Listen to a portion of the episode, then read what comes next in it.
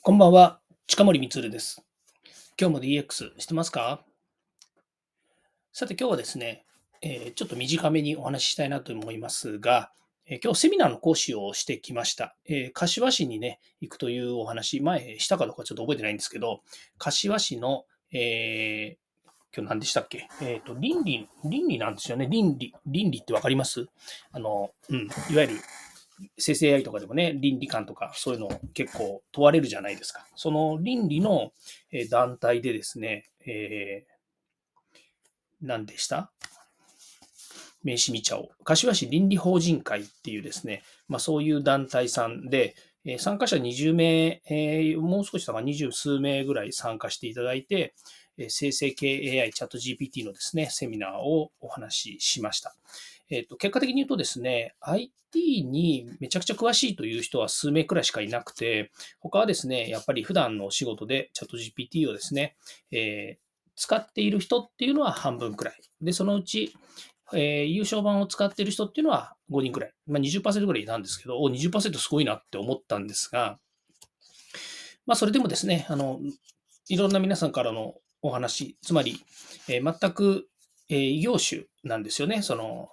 例えばソフトウェアとかね、それからハードウェアとか、IT に近いところにいる人っていうのは、まあ、同業種という、同業種として考えると、えー、ほとんど皆さんですね、えー、異種なんですよね。異種。異種格闘技戦みたいな感じの話になってますけど、で、そういう、なんでしょうね、えー、普段仕事ではですね、ガンガンやってるような人たちでも、私がいる分野とやっぱり違う分野の人っていうのは考え方とかですね、えー、やっぱりこうね、倫理観って言ったらちょっと違うんですけれども、考え方がちょっと違うんですよね。だからそういう人たちと、やっぱりお話をする機会があるのってのはとてもいいなというふうに思います。まあもっと言うと、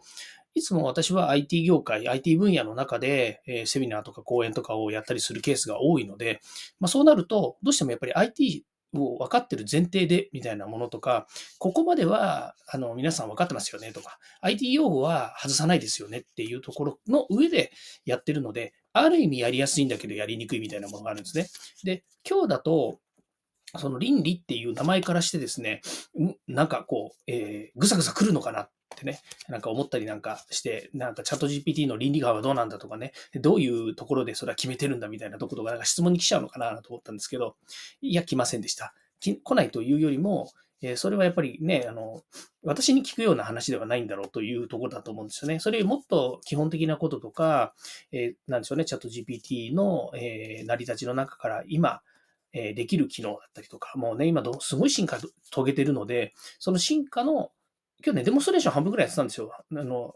普段ね、喋ってばかしいるんですけど、今日はあの、珍しくですね、えー、なんだ、対面だったので、オンラインじゃないので、デモンストレーションやっちゃおうということでね、途中からずっとデモンストレーションやってたんですね。で、私のチャット GPT 立ち上げて、チャット GPT とビン、え、違う、チャット GPT とバードを立ち上げて、で、両方にですね、入れてみてこんな風に違いますね、とか。あとは、あの、ちょっと事前にですね、ネタ仕込んどいて、えー、そのなんだ、その倫理の団体ですよね。倫理の団体の、えー、概要を、えー、事前にこう吐き出してみておいたりとか、プレゼン資料にしてみたりとか、あとは勝手にあの、ロゴマークとかね、勝手に作って、まあ、それは画像生成なんでね、勝手に作れるんですけど、そういうのができたりとかね。まあ、その他にもですね、GPTS ですかね、チャット GPTs、MyGPTs か、の触りの部分とかね、えー、そんなことを話しながら、まあ、いわゆる最初の入り口は生成 AI、まあ、いわゆる、えー、世の中の全体の動きの中から生成 AI っていうのが今こんだけスピードが持って出てきて、で、さらにそれが、えーまあ社、社会的な現象ですよね、世界の現象。例えばね、この OpenAI の、えー、代表のね、社長が解任されるとか、あとは、ちょっと夏にありましたけれども、えー、ロスの、なんだ、ハリウッドで、えー、ストライキがあって、で、その時にやっぱり生成 AI がやり玉に上がったとかね、まあ、そういう話を通じて、今後自分たちの、まあ、目指す目指す方向っていうんですかね、倫理の団体なので、基本的には倫理観みたいなものも当然ね、いろいろ研究したりとかっていうのがあると思うんですけども、それでも、もう、あの、生成系 AI が仕事の中にこれからどんどん入ってくる中で、自分たちのえー、身近な、その皆さんコンサルタントの人も多いので、その人たちがいる業種とか分野ですよね。そこでどういうふうにチャット GPT が活用できるのか。うん、人によってはやっぱりあの契約したりとかね、そのいわゆる、なんだ、その優勝契約はしてるんだけれども、いかんせんどこまで使っていいのかわからないみたいなことをお話があったりとかね、えー、あって、あとは、あの、自分が、こう、なんですかね、あの、ある程度自分でこう用意していたネタっていうものがあって、チャット GPT に聞くと、それっぽいものが返ってくるというふうなことを言われていたりとかね。まあ、結局、なんだろう、人って、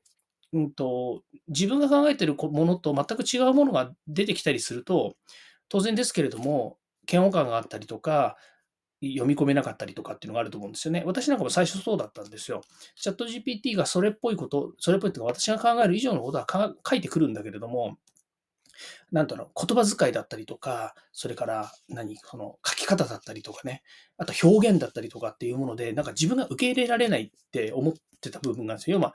自分がなんかこういうことをしてほしいなと思ってるにもかかわらず、理路整然と書いてくる内容が、えっ、ー、と、とても真っ当だったっていう感じなんですよね。そんな真っ当なこと書いてくんなよって思うんだけれども、すごく真っ当で、そんな真っ当なこと真正面から言われたら、否定もできないし肯定もできないじゃんみたいな話になって、ポイしちゃうみたいなね。まあそうそういうのを経て、まあ、そういうのを経てですよ。そういうのを経て、今はチャット GPT が出てくる回答に、えー、例えば、プラス足したり引いたりとか、ね、加減徐々したりとかっていうことをできるようになったっていうのは、やっぱりこう付き合い方の問題だと思うんですよね。で、えっ、ー、と、この間他のね、セミナーの講師の方が言ってたんですけど、とにかく、この半年、1年、ね、まあ、まあ1年ですけど、このチャット GPT のこの進化が早い、この状況っていうのにはもう、あの、本当1年ぐらいじっくりもう、あの、何でもいいから、あの、ついていきなさいっていうようなことを言ってたんですよ。で、私もまさしくそうだなというふうに思っていて、で、なんでかっていうと、ある程度のとこまで行くと、今ね、あの、あれがあるんですよ。あの、ハイプサイクルの話があってね、ハイプサイクルの生成 AI って今、えー、もう厳滅期なんですよね。厳滅期に入ってくるんですよ。そうすると、この先はチャット GPT、うん、当たり前だよねとか、チャット GPT ってできないよね、できるよねみたいなものの線引きとかをされてしまって、チャット GPT はもう当たり前のように使われるか、もしくは当たり前のように使われない状況になってくるんですね。だけど、もう今更チャット GPT のない世界っていうのは、インターネットがない世界と同じなんで、チャット GPT のをあの活用するというかね、使い倒してる人っていうのは、もうね、戻れないはずだと私は思っています。もちろん私ももう戻れないっていうところなんですよね。で、そうなった時に、やっぱりこの1年ね、触ってるか触ってないかの差って大きくて、その触ってない人、まあ、今日のね、あの会話をしていて、まあ、ちょっと、ちょっとちょっとこう、ああ、そうだな、自分もそうだったよなって思うようなことが会話の中に出てくる話でいくと、やはりね、えー、そのえー、チャット GPT が返ってくるそれっぽい話の違和感みたいなものが、やっぱり最初受け入れられないっていうのはあると思うんですよ。それから、それをどうしたらいいのと。返ってきた回答を、あの、が出てきましたと。でもそれって、ある意味で言うと、えー、表面的な話だよねと。じゃあそこを深掘りするのどうすんのって言った時のやり方がわからない。まあ、プロンプトエンジニアリングとね、ちょっと違うんだと思うんですよ。考え方の差なので。で、そのやり方がわからない。どうして突っ込んでいいのかわからないみたいな話になっても、そこで止まっちゃうんですよね。で、私が言ったのは、もう、えー、こういうやり方がありますということで、ちょっと実演をしたんですけども、